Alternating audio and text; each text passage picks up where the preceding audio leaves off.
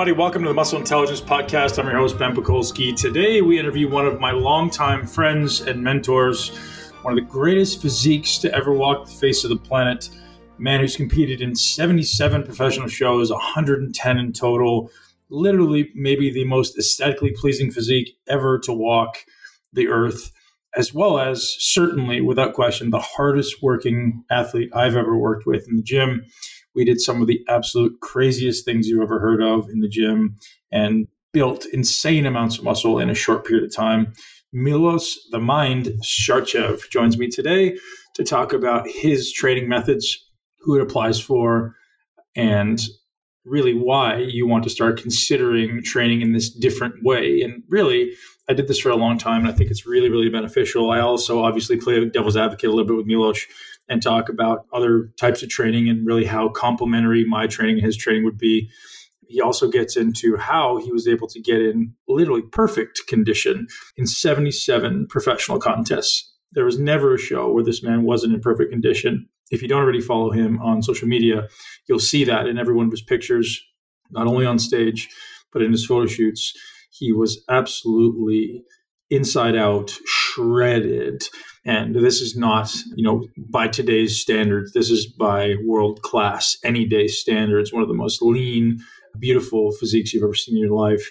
And he gives us a lot of insights into how exactly he did that and how his unique approach should be modeled today, but really isn't, and why people today maybe don't have the same level of muscularity and conditioning that he did back in his day. Absolute wealth of information is Milos, and so grateful to not only have him on the show today, but also be able to travel the world with him over the next four weeks as we go to Dubai at the end of January 2020 and then over to Sydney, Australia at Kingdom Gym, and over to Melbourne, Australia at Doherty's, and then over to Bali at Body Factory over the next four weeks throughout January and February. If you guys want more information about that, do not hesitate. It may be sold out by the time this launches, but musclecamps.com is the place to go to find camps in Australia and Bali. If you're in Dubai or want to travel to Dubai, DubaiMuscleCamp.com is where you can find information about that. So we're doing a format that allows the greatest number of people to come, which is a one day seminar which is just seminar. We're going to teach you everything you need to know about building extreme amounts of muscle and getting an extremely great condition. It's a one day event anyone can attend. It's not for any particular level of intellect or experience. It's just we're going to give you something to take your results to the next level. I guarantee there will be something in there that will completely blow your mind and change your paradigm and expedite your process. And then there's also a four day camp offer, which is including that one day and three additional days. And then those three additional days will be two workouts a day. One is going to be muscle intelligence style, one is going to be Milos style, both of which have massive benefit. And you can learn both styles to apply to your training going forward to expedite your progress and results. I look forward to seeing every one of you there. We truly aim to make it a world class experience. And, you know, I have no doubt in my mind that Milos is going to do nothing short of that. And people are asking how it will be different than my camps in the past with Jordan or maybe at the gym. And the reality is, I want to teach everything other than muscle building this time. You know, people still want to learn some execution stuff, and obviously, I still will talk about muscle building a lot. But the thing that I have to offer that maybe a little bit unique is this perspective on the six pillars of a lean, healthy, and muscular physique. So, what are they? How they work? How you can use them to get your greatest results. So, most people myopically focus on one piece, right? They'll focus on training, or a nutritionist will focus on nutrition or you know a doctor will focus on blood work or whatever it may be i'm going to teach you how to integrate all those things and how to kind of look at the big picture and understand which one is most important and then obviously how to apply it and get the greatest amount of progress and results based on your objectives. And, and so i'll be diving deep into everything that happens outside of the gym and you'll also be diving into mechanisms muscle building and his hyperemia training protocols and really working really, really hard. So, without further rambling for me, I apologize for the long intro, but I thought it was important you guys have a bit of a pre framing about this amazing man you're about to hear from. This podcast is brought to you by BLUblox. You can check them out, blublox.com, for blue blockers that are actually stylish and look awesome. BLUblox is spelled B L U B L O X dot com slash muscle intelligence will get you 15% off your order with BLUblox. You can also use the code MUSCLE at blublox.com. As you've heard us talk about in the past, BLUblox are definitely our go to choice for blue blockers, both aesthetically and also functionally. These are amazing, amazing glasses. I have my kids wearing them every evening if they decide to get in front of a screen or watch television, or if we're even driving in the car, that light is going to massively impact your circadian biology and prevent you from getting deep sleep. If you want to learn more about that, we talk a lot about that on the podcast I did with Dr. Huberman. And without further ado, I hope you love this podcast with Milos Sarcev. If you did listen all the way to the end, share with at least one person you know and love. Have a great day.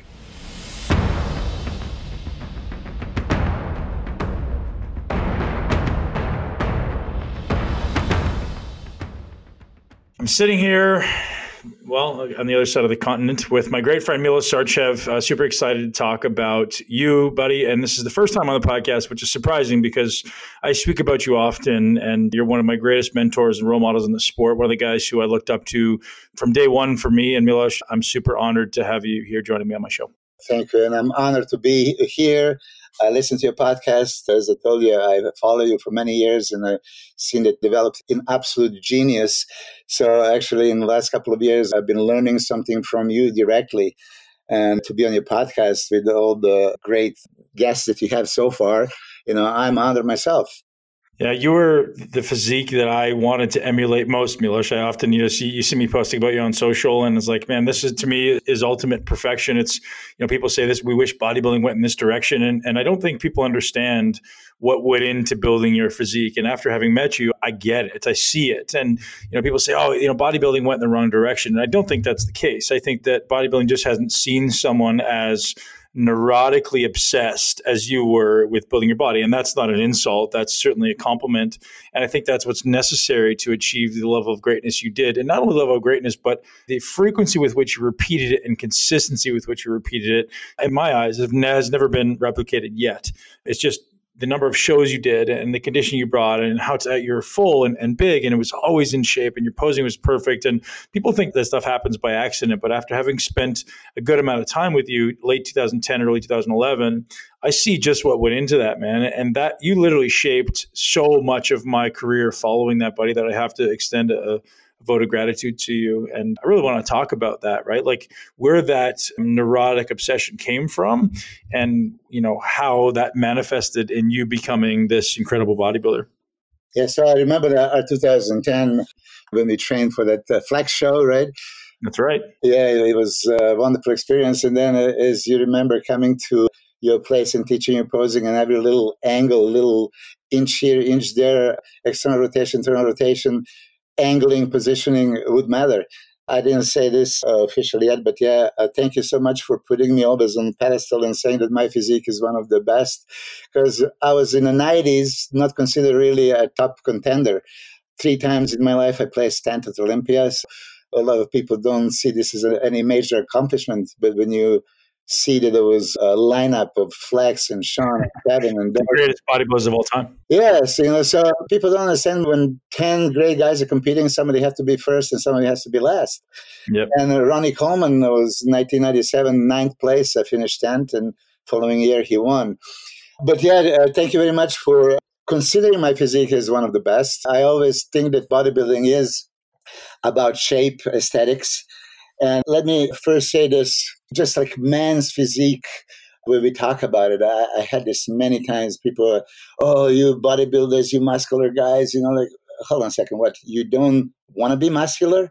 Like, you want to tell me that any man on this earth, when they can choose to get a body to be skinny fat or muscular, they're going to choose anything but muscular. Right? right. So it's it's a bullshit right there. Excuse my language.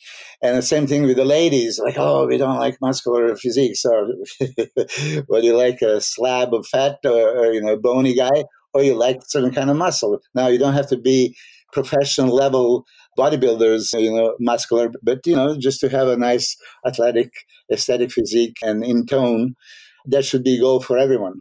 When I came into sport, I idolized Frank Zane, Serge Nubret. I mean, guys that were just really, I think, in my opinion, flawless. I mean, that, that's the shape, that's a physique that anybody in the world, when they see the, the physique, that they would want to emulate.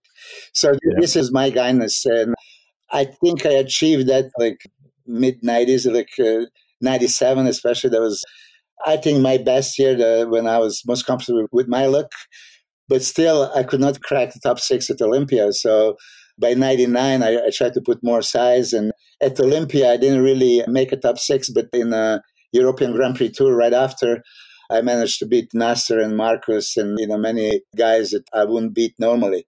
Man, so people see your physique and they assume, hey, he has great genetics, or they assume, hey, you know, whatever they want to assume.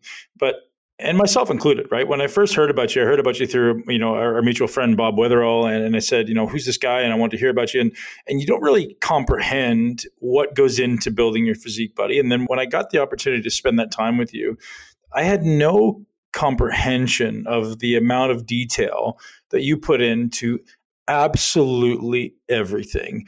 And I think this message needs to be emphasized for our listeners and for people who aspire to greatness in anything in their life. It's not just bodybuilding, but this, you know, attention to detail and the adherence to the minutia was unbelievable. You know, from this reality that you took detailed notes of everything that went into your body, every workout you did. And this is including food and supplements and activities and, and extracurricular activities and everything you did.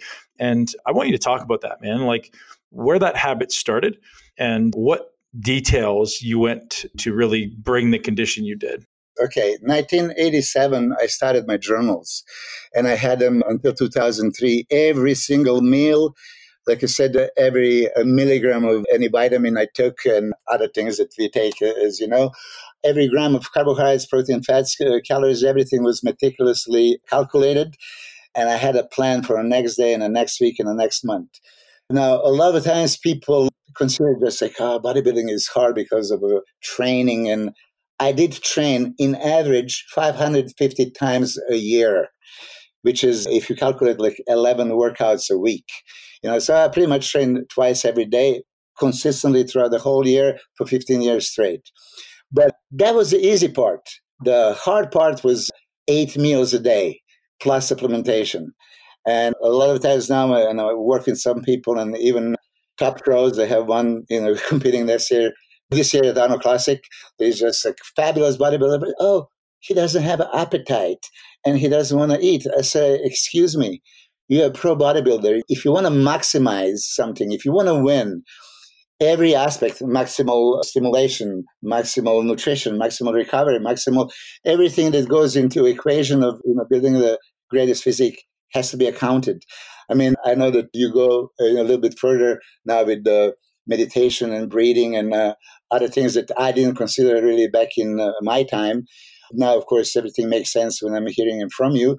But I tell you this I had a two bad days within a year that I would put in my calendar, in my notebooks, and I would make uh, you know, specific notes that, okay, I had a two bad days out of 365.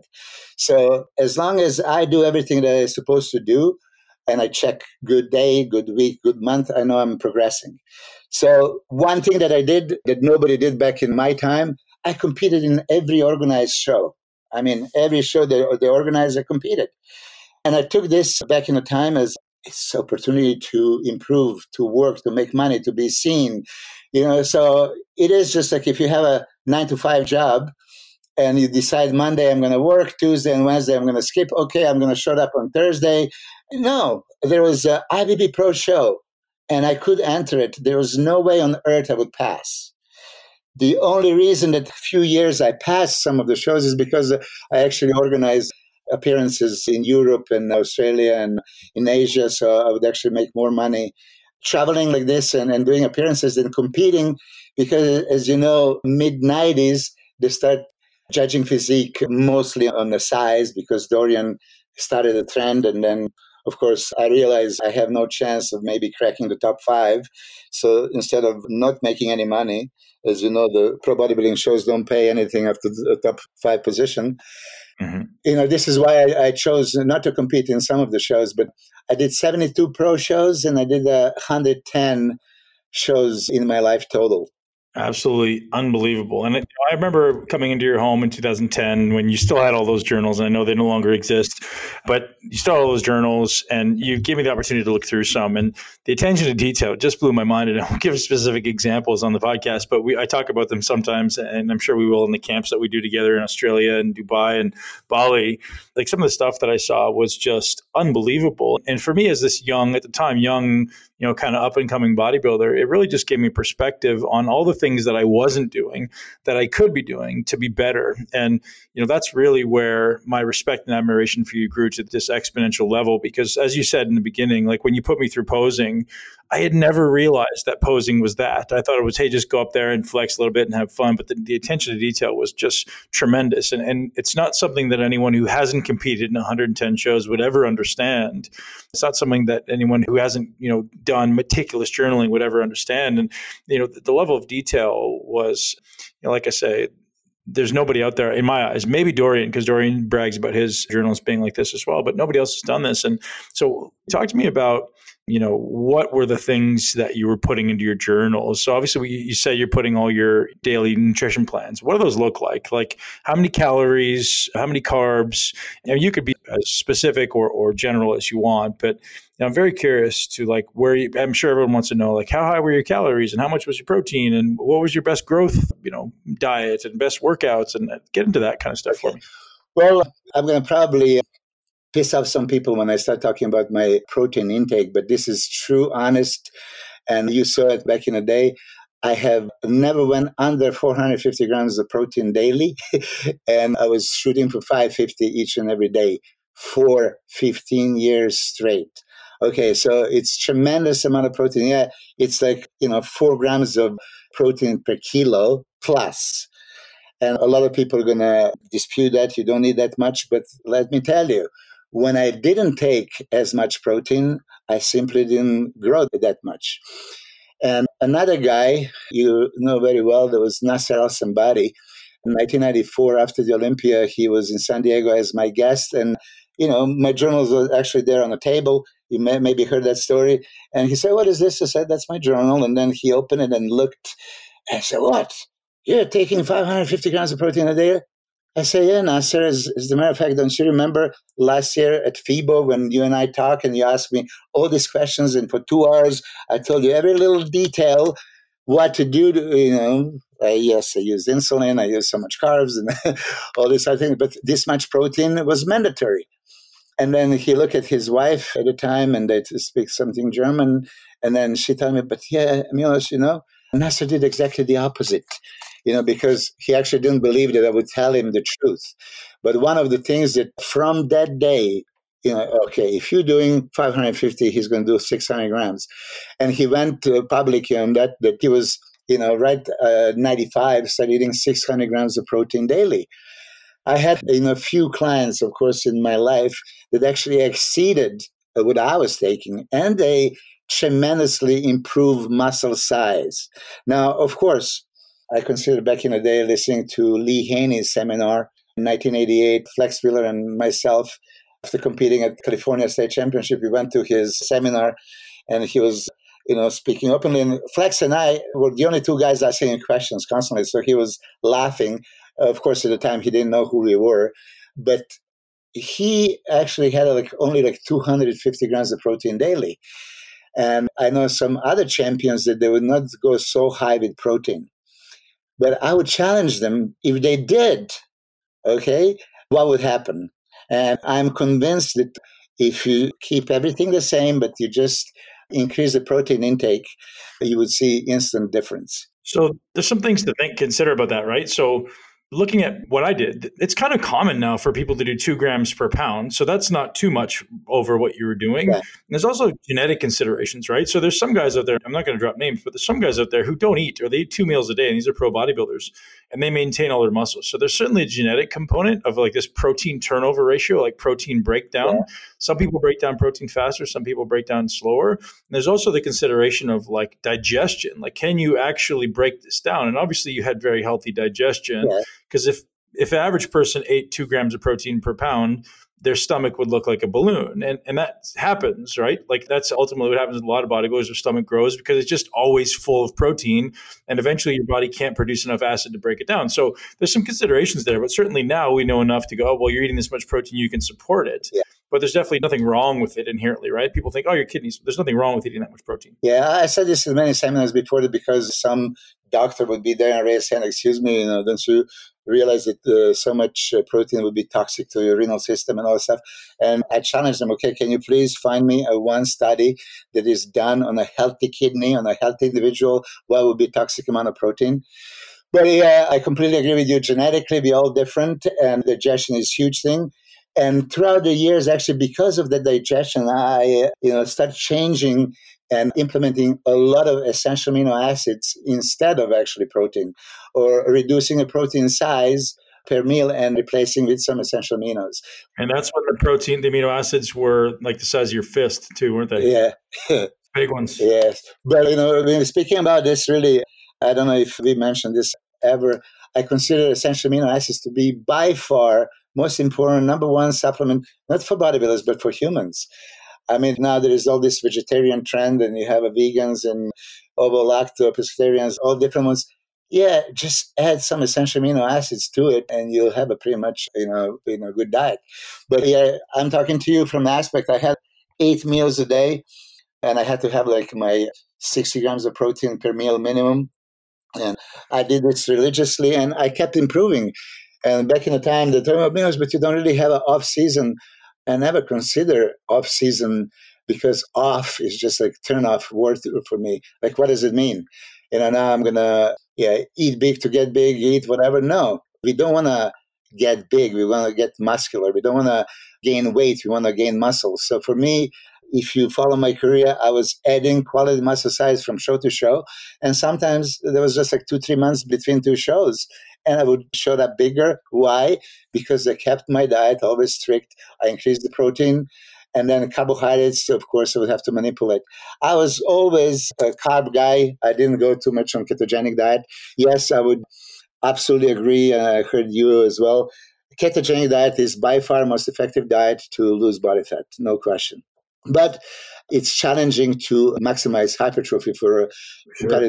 performance will suffer on occasion ketogenic diet. You'll lose fat, but so the consideration, Milos, is, is I train with everybody, man, mm-hmm. and nobody nobody trains the way you do, buddy. Like the reason you needed that much protein, the reason you can handle that much carbohydrate is because of what you put yourself through in the gym, right? And and you know, people could try want to do one of your workouts, but they can't produce the amount of cognitive, mental effort and the amount of physical effort and output that you did in the gym. And, and that was what allowed your body to just upregulate metabolic functions and like synthesize twice as much protein because you're breaking down twice as much protein.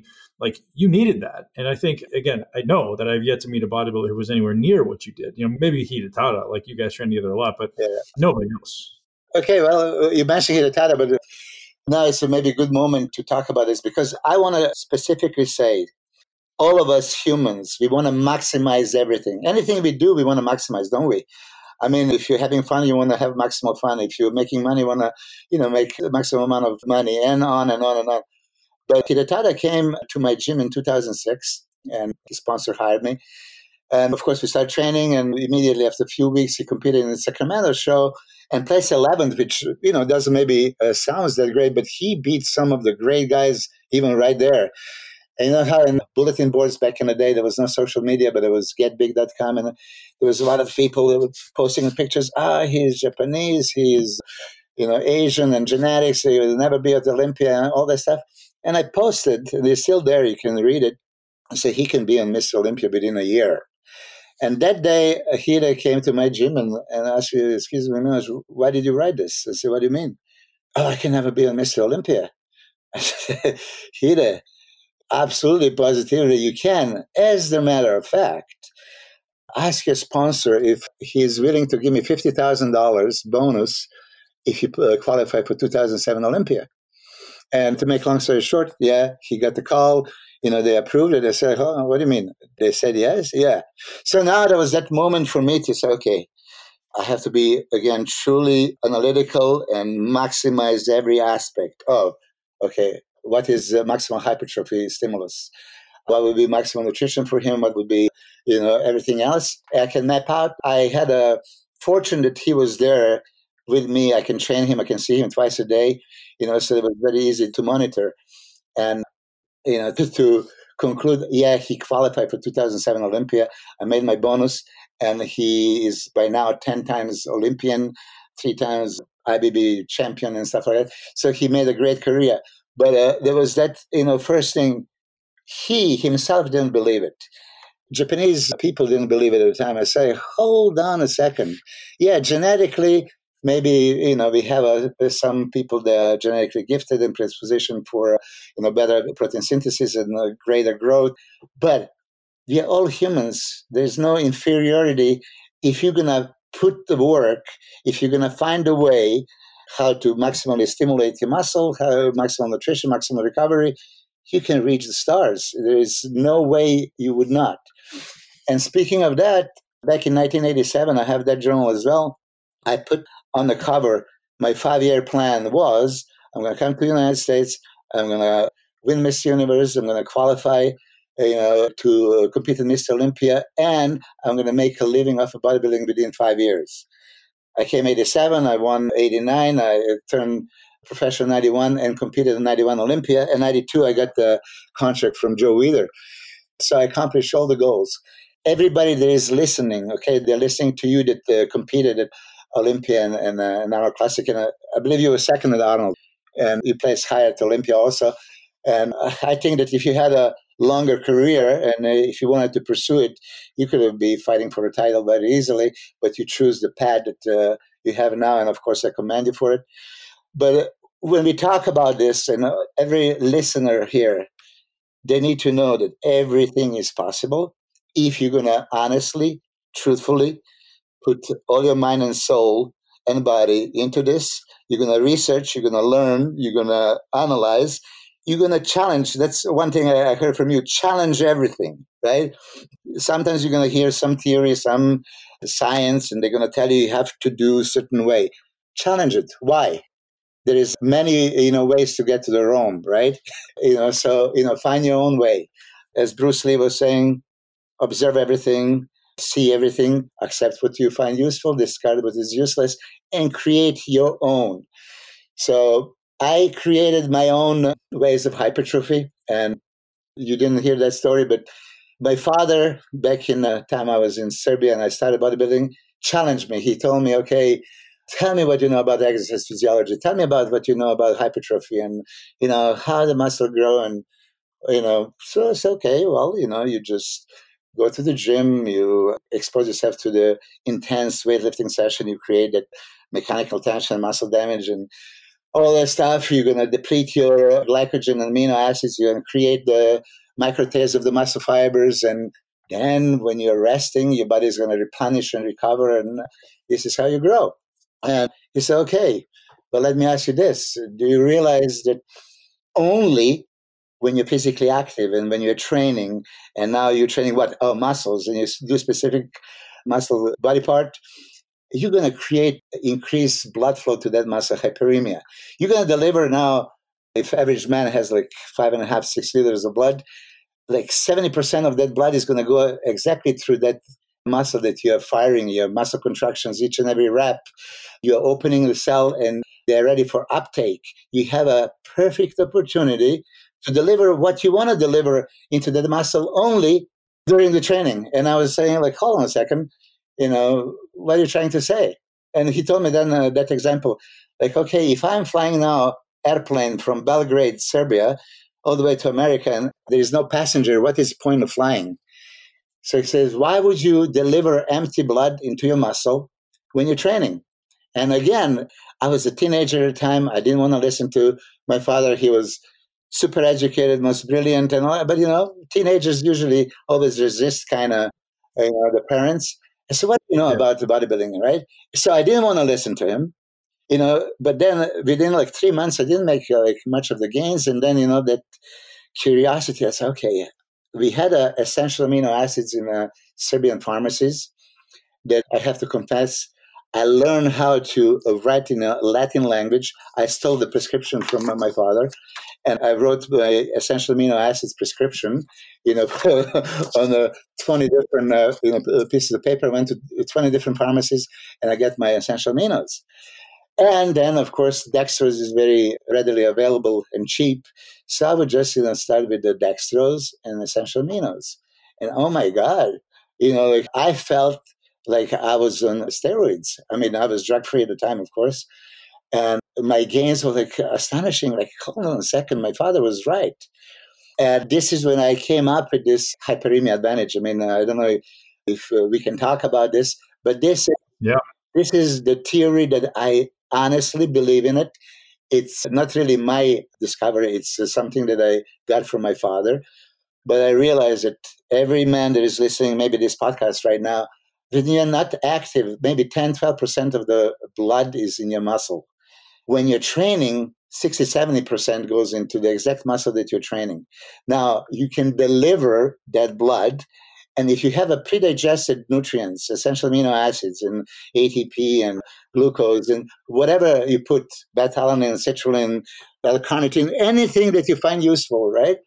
In elemental state is hydrolyzed, doesn't need a digestion. it does not take the blood out of the muscle and bring to the your GI tract. You can insert all that in exact muscle cells of the muscle fibers you're training during a training. So that's that hyperemia advantage theory.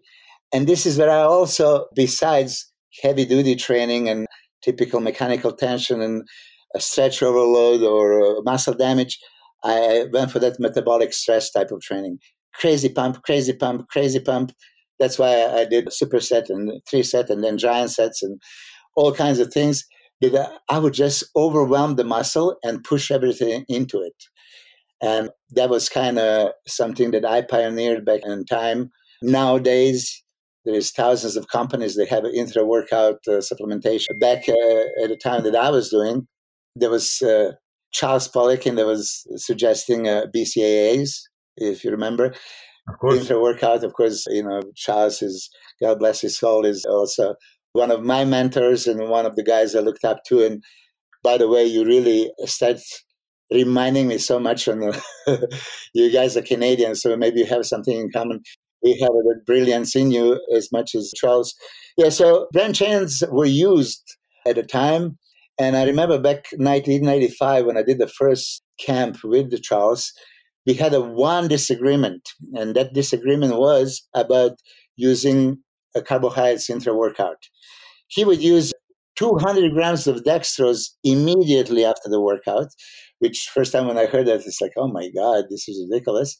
You know, but then I, I realized he would calculate how much glycogen you can burn during the workout, and he would actually recommend 200 grams of pure dextrose immediately after training back in 1995. Wow. This is how advanced he was. But I told him, of course, I would put this carbohydrates intra, split it, intra and post. He didn't agree, but uh, years later, he did make a post that yeah, he was wrong. As far as maximal hypertrophy, he would you know see the point that I was making that carbohydrates intra workout would make sense. I know that sometimes you don't agree with that also? But there's uh, not, not, necessarily true man. I just don't i think so the only the only perspective i always give is many people and i would say a large percentage of the population now lack focus. And if you take carbohydrates in the beginning of the workout your focus is going to deteriorate because your body's going to spike serotonin right? So my suggestion for most people is to utilize the first 10 to 15 minutes of your workout sometimes up to 20 to do something that's neurologically demanding, like the heavy, hard stuff, yeah. to get your body kind of motivated and get your body releasing some dopamine so that and acetylcholine so that you can actually get focused and then do the, the carbohydrate because at that point your pump is already there you've already got the nervous system fired up that would be the only separation that i may suggest and that's so you, you tend to be very lean you tend to be very you know probably insulin sensitive where you know 80% of the population of the world is not so that's the consideration that I would offer as maybe an asterisk. Yeah, I don't disagree. I mean, this also makes sense. I do some, of course, heavy duty immediately in the beginning of the workout. But you see, my workout, if I would have a Hidetada or you know, you name it. There was Dennis James, Dennis Wolf, Johnny Jackson, Silvio Samuel, whoever would come in, they knew that the second they crossed that line, you know, from my juice bar into the gym, now this is Colosseum, this is a ring, and you're going to die trying, uh, let me kill you, right? uh, Man, so I'm going to interrupt and, and, tell the story of our first workout together. You probably don't remember this, but we were training back first time in Coliseum. And I think I was like seven or eight exercises into my first set, puking in my mouth and you were standing three, maybe I don't know, maybe twelve inches in front of my face, and yelling at me to do more, and I'm literally puking in my mouth and, and trying to not throw up on you. And, and, literally, I think we did 17 exercises or something like that on the first day. I was like, okay. And I don't know if you remember my friend Marco, who was also there, who said, I can't. Yeah, I remember, man. I remember like it was yesterday. He's, he's like, I can't. And you, you stopped him and you pointed the door and you go, get the fuck out. I was like, and I loved it, man, because you're, like you're here to train, you can, and like so I loved it, man. It was the most intense thing ever. I still tell the story, but so what you saying you're going into battle, it's not an exaggeration. Yeah, I mean, really. And now that you say it, I mean, uh, I might look like an asshole, but if you're the coach, if you're a trainer, you want to get the most out of it. I mean, I kicked out Silvio Samuel twice. I actually had to grab him and walk him out because he was slowing down everybody else. Like, okay, if you if you're doing you know both the wall workout and uh, and then Dennis Wolf is uh, you know dying, and then he comes the Syrian and is trying to fake. You can fake experienced coach. I mean, you can you can look at me and you you know 100% if I'm faking or if I'm really, you know, going all out. So I know, I remember your face very well, but I didn't know that I told to, you know, him to get the fuck out if he doesn't want it. The same thing, actually, I did uh, say to Hida when he told me he can never qualify for Mr. Olympia. I said, okay, then there's a door. You know, you, you can leave now because if you don't believe it, I don't want to train you. And, you know, so they talk about training intensity, right? And I'm not saying I mean, guys are so much stronger than me, and there's a lot of guys that have that crazy intensity. But I really, if I train you first time, like that was a perfect example. You're there first time. I didn't go easy on you. I didn't prepare you for it. I didn't give you like, okay, now we're gonna warm up, and then we're gonna next week we're gonna increase it. I just bombed you. And this is what I do in the training camp as well. And now we're going to do the training camp in Dubai and Australia and Bali. Yep. Those people, I mean, they have to survive. I'm not going to go easy on anybody. Okay. I want to just show them how far you can push your body. And now, after you finish this and then you consider what you just did, then reevaluate your training. Are you really training hard enough? Because if you do want to maximize everything, and we all do, then you have to be truthful to yourself. Are you pushing it to the limits? Yeah. So let, us let's bring this back and talk a little bit about like the amount of carbohydrates around the workout. So we're trying to optimize hyperemia.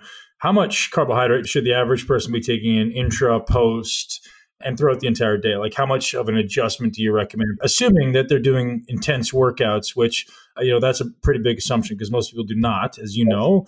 But most people say, oh, "I work hard," and it's you know usually comically not hard.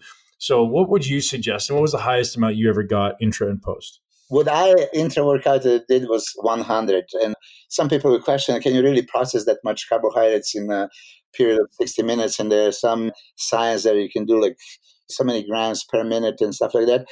Like Charles would say, if you can actually deplete 200 grams of glycogen during the workout, what does it mean? It's 200 grams of worth of carbohydrate source of energy, right? So you can maintain the glucose by outside glucose, you know, the carbohydrate choice that you're taking, or you're going to deplete your uh, muscle glycogen storage.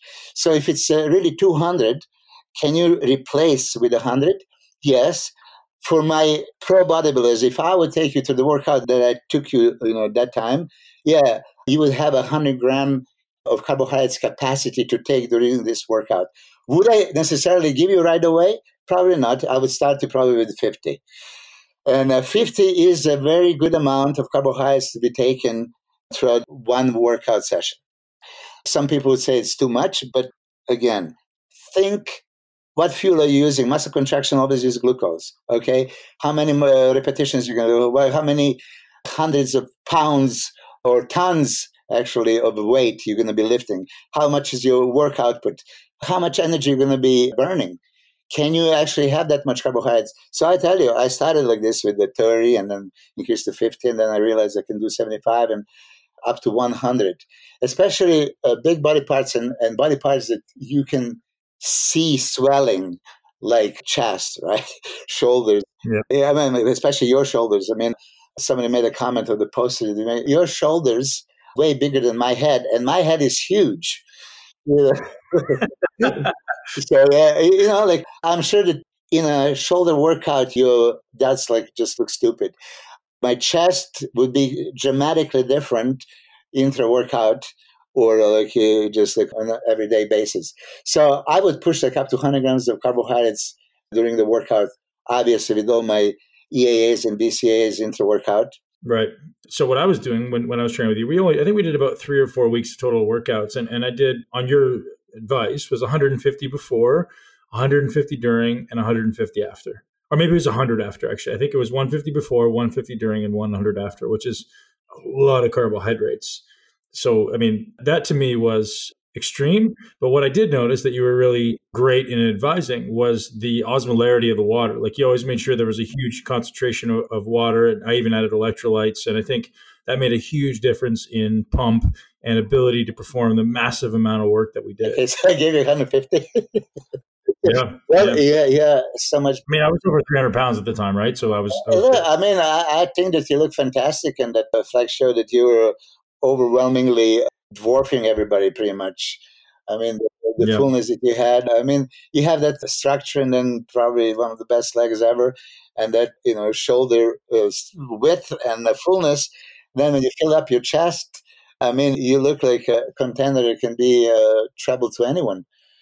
You know, so 150 carbs. yeah, it was a lot. But again, those workouts earned it, right? And I, I would I would test anybody to say like go through one of these workouts, you know, one day or subsequent days and see how much your appetite increases because it's massive and you can actually increase your calories a lot. And I think most people who are aspiring to build muscle out there need to hear all of these points you've just touched on is like there's a lot of little things that you can be doing from you know how much you're sleeping how often you're training how many calories you're consuming how much protein you're consuming the amino acids all the recovery aids that you're implementing that just went above and beyond everybody else. And that's why, I mean, listen, placing once or twice in the top show is great, but doing it for 77 shows over the span of 12 years is just unheard of. Even by, I mean, short of Dexter, right, who's one of the most genetically blessed and hardest working guys that exist. You know, there's there's nobody else that's done that, man. So there's definitely success leaves clues is something that I always believe, right? It is where their success follow closely. And you're certainly someone that everyone should aspire to. So you mentioned our camps coming up in Dubai, in Australia, and Bali, and those are all throughout February. And now, what were the what are the primary things you'll be teaching people? So if someone comes in and say, "I don't want to be a professional bodybuilder." Is there anything that you're going to clue in on that you haven't discussed already that would be something that would be a, a, big, big takeaway for someone looking to optimize muscle growth and body composition? I mean, your teachings pretty much equivalent to mine. You go with the intelligent training principles, like apply everything that makes sense for muscle building. You know, so hypertrophy, there, there are many different ways. Like you said, metabolic, neuromuscular, neuro. What do you want to accomplish? What I said it repeatedly maximizing. And by the way, I'm very glad that you, you mentioned if you use my type of training, you can definitely earn these 150 grams of carbohydrates.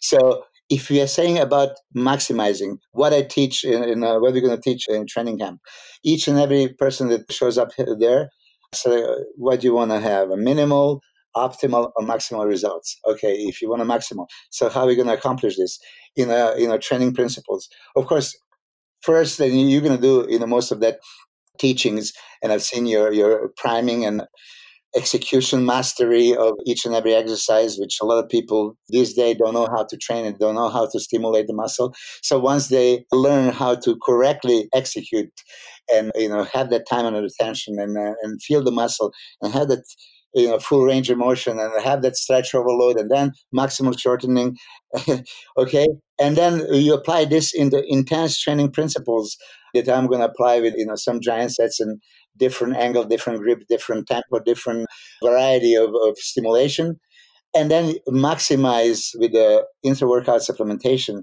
and nutrition before after training. You can you know maximize your results. One of the things that i do my diets are not like long term diets. Uh, my diet is a 24 hour diet. What does it mean? I will have three different possibilities of fat burning phase, maintenance phase, and anabolic phase. That's the three phases in a day that you can use each and every day. If you know how to manipulate your carbohydrates, your activities, you do aerobic type of training that you're going to use fatty acids as a substrate, you're going to for sure burn it. That will be a fat burning phase. When you're going to apply it once a day or twice a day, you can each and every day make some fat burning guarantee. Then you're going to have a meals that are going to maintain according to a basic metabolism and your activities. You want to be on uh, protein and fat ketogenic type of diet, no problem. You can be choosing those high protein and good fat meals until the moment of you're going to be preparing for your anabolic phase, which is always workout phase. So when we train, if you use my hyperemia advantage theory, you're going to push all these nutrients into the blood and you're going to do all this crazy muscle stimulation. You are able to turn all this uh, nutrition and shove it straight into the muscle fibers. So you can create anabolic phase and then uh, you can create hypertrophy.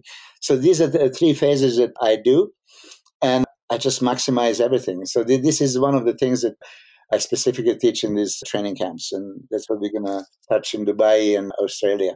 Awesome, man. There's so much to be learned there, and you know, one thing I want to kind of to touch on is anyone who wants to join us in Dubai or in Australia and Bali I know you said you kind of don't want them to prepare, but I'm curious if anyone that signs up after listening to this podcast, would you be willing and agree to giving them a you know three week preparation workout so that they can come in and not get crushed? So like getting them because I mean I, would like to go if I was doing this camp and you and I are going to be training together for three weeks, which is going to be great. I'm going to start preparing now. So would you be in agreement then that we send them a workout that works them up to getting ready so they, that ultimately they can make it through the workout and not pass out and actually be able to finish the sets. Is that something you think is reasonable, or you just want people to just not prepare? Uh, we can do this by all means. If you want it, I'll do it gladly. But normally, just like, did I prepare you when you came to the Colosseum gym that time? but I was also a professional bodybuilder at the time. You're right, but most of these people are coming in are not at that yeah, level. Yeah, right? yeah, okay. yeah, but so what I'm, what I'm, hoping to do is get everybody to the point where they have the aerobic conditioning, they have the muscle conditioning to where they can actually recover from these workouts so we can push them that much harder, right? Because I mean, ultimately, the better conditioned they are, the better they are at executing these movements, the more muscle they're going to gain in that four days. Yeah. That's my objective. So, yeah, would you want to explain to listeners what is going to be a structure? You know, uh, first workout of the day, you're going to be right. So I think everyone's asking about that too, because I was there teaching last year and this is completely different content. So we're going to do a four day structure. First day is going to be all seminar based, and, and that can be anyone who wants to come to learn about muscle building. And you and I will teach everything we know in the eight hours that we're going to be teaching for that first day. No workouts involved. Day two, three, and four is going to be two workouts a day. First one's going to be very neurological based, right? So, like teaching people how to contract muscle, how to ultimately optimize execution. And then we're going to come back and crush it in the afternoon with, with the Milo style giant set workouts. Because I mean, I think normally you give them two giant set workouts in a day. Is that correct? yeah, yeah, I do. But no, I mean, they need to survive and they're in for uh, hell. I mean, seriously. I'm saying right. this, I'm proud of this. Like I said, when you cross your foot in a gym, and you're there to train with me, I'm going to try to you know get the most out of you. So yeah, but I never really prepare the people. But if you think that uh, we, we should give them like three weeks of preparation time, maybe it's not a bad idea. Well, I think it'll just allow them to take a little bit more of a, a, harder workout. So it's funny because Milos, everyone who comes to my workouts in you know my camps say they're the hardest workouts they've ever done. So we're kind of downplaying the morning workouts. It's like, oh, these will be Ben's workouts. These will be a little bit easier. Really focus on execution.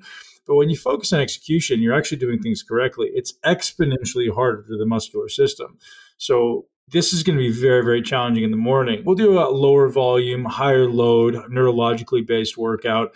In the afternoon, we'll come back and apply those same execution principles onto these giant set style workouts. And really, ultimately, I mean, we've seen people gain tremendous amounts of muscle. I know at your camps back in the day, people were gaining, you know, huge amounts of muscle. And used to do five day camps, so it was it was a lot but that's definitely something that people will gain. I mean, you know, five to 10 pounds isn't unheard of in those days. Oh, yeah. In Australia, actually, there was three day camp in uh, Perth, two workouts a day, and average was eight pounds. Uh, mm-hmm. some, some guy would have a 12 pounds in three days, and some maybe just have a five. But yeah, there was maximizing. Back in the day, actually, I prepared them also what to take intra workout. So they did all the intra workout supplementation as they came. They were prepared. So yeah, and we'll also be supplying intra workout, post workout shakes, so everyone will have exactly what they need. They could just show up. And I think it's you know, getting into content a little bit, what we're going to be teaching. Obviously, you're going to be teaching all this stuff. Like I'm going to be picking your brain on all the contest secrets and getting in the condition that you're still in because like you're how old are you now, Milos? I'm going to be 56 by the time I get to Dubai. I'm 55. If you're over six percent body fat, I'd be very surprised. Like, what's your guess? Yeah, about there. I'm I'm like two twenty eight, and yes, I actually posed for Andy and Rob, and this is ah like a separation. All this, I always have abs, and always have a quad separation. Yeah, my back is not, you know, super lean, so I might say uh, it's over six percent now. But uh, you know, from the front, you you wouldn't be able to tell that.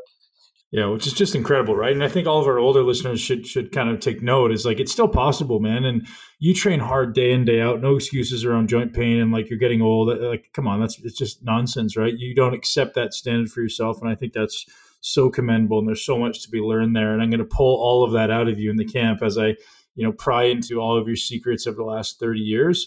As far as what I'm going to be teaching, I'm going to be teaching people how to balance. Because I mean, actually, I'd love to ask you this question: Is are you of the belief that people should be training like this 365 days a year, knowing what you know now? I know you said that 10 years ago, you said, yes, they should be training like this because it's the hardest and it's what they should do. Do you still believe that? No, I mean, uh, especially now when you see bears and tears and it's like uh, so high in intensity, you should, uh, you know, make that periodization. And yeah, so I used to be against it. I always thought like every workout is a opportunity to just, you know, break your, your records and do better than uh, previous. But your body is not designed to take that much. You know, it's, you need to take uh, breaks. You know, that's for sure. Well, the beauty is we can quantify it now, right? Meaning we can look at inflammatory markers and we can look at heart rate variability. And those are two things I'm going to explore pretty extensively in the camp.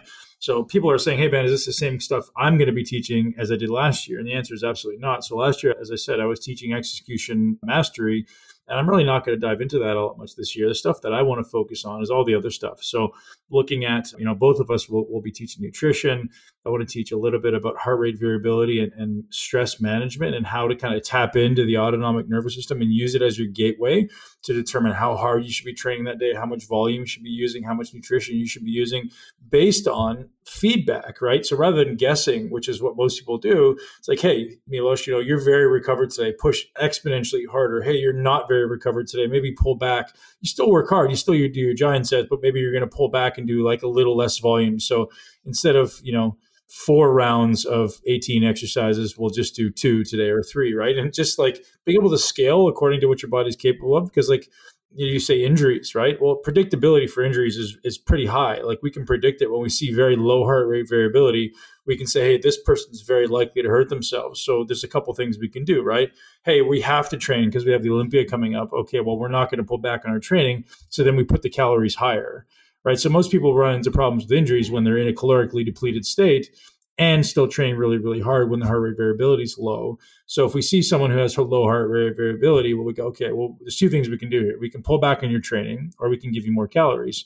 Well, pulling back on the training is not an option, so I'm going to push your calories back up. You know, we can literally teach people to play with these different variables and give them different intervention strategies to allow them to go back in the gym and do those hard workouts faster. And that's what I want to focus on so it's the mindset piece, it's the autonomic nervous system heart rate variability, it's sleep, teaching you some amazing hacks for optimizing sleep and you know everything else that ultimately goes into building a great physique and living healthy because i mean you, you're looking incredible and you're still healthy at 56 and you know if you know you're going to keep going well into your 90s and, and probably into triple digits man and, and, i hope that i can join you there yeah you know uh, when i turned pro my first pro show it was a san jose a pre-invitational, and the guy next to me was Albert Beckles. Yeah. He was 61 years old, okay? Uh, week after the San Jose, he won the Niagara Falls pre-invitational. So, you know, 61 years old, beating all of us. And I mean, he beat Sonny Schmidt, Ron Love, and, you know, some great guys. You know, so look at Dexter. I mean, yeah, they say age is just a number. If you really take everything in consideration and live a healthy lifestyle. And one thing that you said, if you're not guessing, if you know, it's a big difference between, okay, I know or I guess. I, will guess I'm gonna. This is good. And no, no. If you analyze everything and monitor everything, you know, keep the notes, watch your body, you're gonna pretty much realize what is optimal for you and what is not enough and what is you know way too much. Speaking of that, I'm holding my Elite HRV device. I bought it after I heard from you. I got one, so I can wait actually to learn from you about heart rate variability. You know, so this is one thing I'm excited yeah, I think looking at contest prep, I mean, you've done so many contest prep in your life, and, and I've trained a lot of people for contests, and you're still training a lot of people for contests, and, and giving people kind of a framework on, you know, whether you're getting ready for a contest or just want to transform your body, like where do you start, you know, and then learning how to make changes and what are kind of the cues and triggers to make changes. These are all things that we'll teach at these camps. If anyone wants to join us at the camps, you guys, so you can't do the Dubai Muscle Camp, or you can, but I can't give you a discount for it. DubaiMuscleCamp.com go there, sign up. If you're coming to Australia or Bali, I'm going to give you the code MILOS, M I L O S. You can put that code in, and that's going to give you $200 off. And anyone who uses that code will also get the three week workout plan from us, whether or not you use all three weeks or not. We'll send you that directly via email. M I L O S is your code, $200 off, and you will get the three week workout. That's only if you come to all four days. I can't unfortunately do that if you just come to one day. But I hope to see everybody there. And man, dude, I'm so excited to spend four weeks traveling with you, training like a beast again. So, I mean, my training has not been anywhere near what it was back in the day. So, I'm literally going to start turning it up now, and hopefully, I can have a decent transformation while I'm with you. You, you are you are young and strong, you know. So, like now, you're going to expose me to trouble. So, I have to you know, up my game now. I have it three weeks. Man, either way, it's going to be a load of fun, and we're going to teach a lot of people a lot of cool stuff. And I'm sure we, I'm going to learn a lot from you again, buddy. So I'm super grateful for your time today, and can't wait for our first camp in Dubai, which is January 28th, 29th, and 30th. For anyone that wants to join us there. All right. Uh, by the way, I've seen that squat you, you did four plates like nothing. Don't expect me to do that. The, the problem was that was one set and it was like six reps, man. When, I, when we're doing that for you know 30 giant sets, I think that's where the problem starts to come in. All right. All right, buddy. Awesome stuff, man, dude. So grateful for you. Where can people find more from you, Milos? If they want to work with you coaching wise, or if they want to get in touch with you on the internet. Yeah, the, the best way is social media. My Instagram at Milosarcev, M I L O S S A R C E V. Very few people can actually pronounce my name. You are, you are one of the few that say it correctly but the last name is always misspelled. You know, so it's S A R C E V, and I have a Facebook, and then, then of course my emails would be just milos.sarcev at icloud.com. That would be the best. Perfect, man. I hope everybody reaches out to Milos if you ever have a competition in mind, because he is literally the king, and the mind is the nickname. Thank you, Milos, for joining me and for your time. Thank you.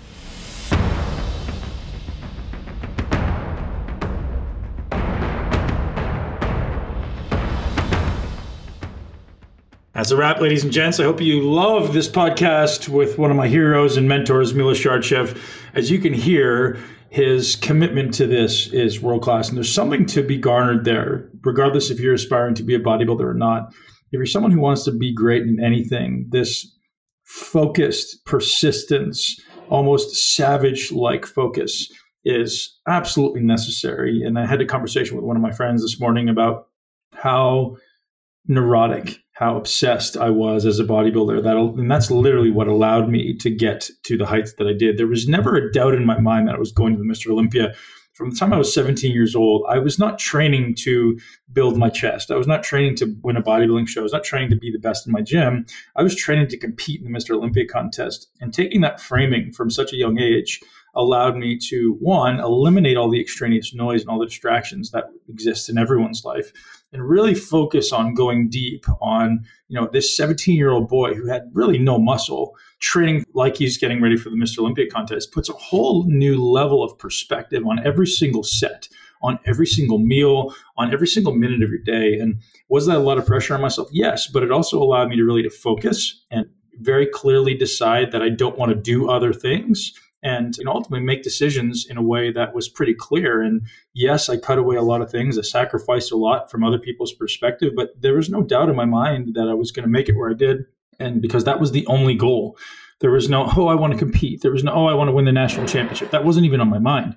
That was a foregone conclusion. The goal was I'm going to be on the Mr. Olympia stage. And if you guys are setting a goal in life in anything, whether it be to build a business or ultimately become a great meditator, like don't set a goal to just be good.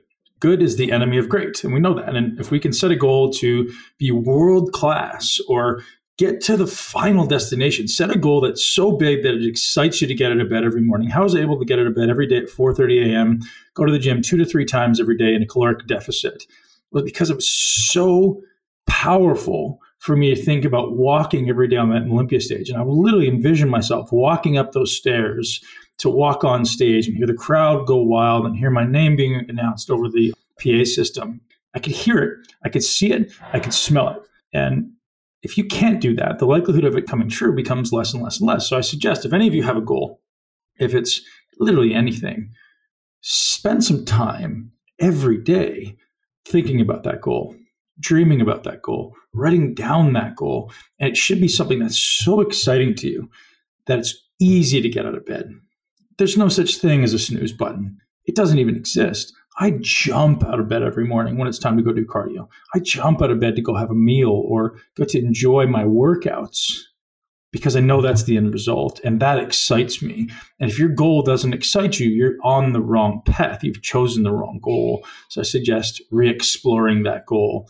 I hope you guys absolutely love this conversation. If you did, I'm so grateful for your reviews. I get so much awesome feedback on social media, guys. Thank you. Please leave us a review. Don't forget to subscribe on iTunes. Share it with at least one person you know so we can perpetuate this mission to live your greatest life in a body you love and help others to grow and flourish and make this world a better place.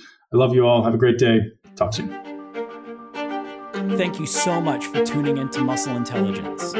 If you enjoyed today's episode, please be sure to share it with at least one person you know.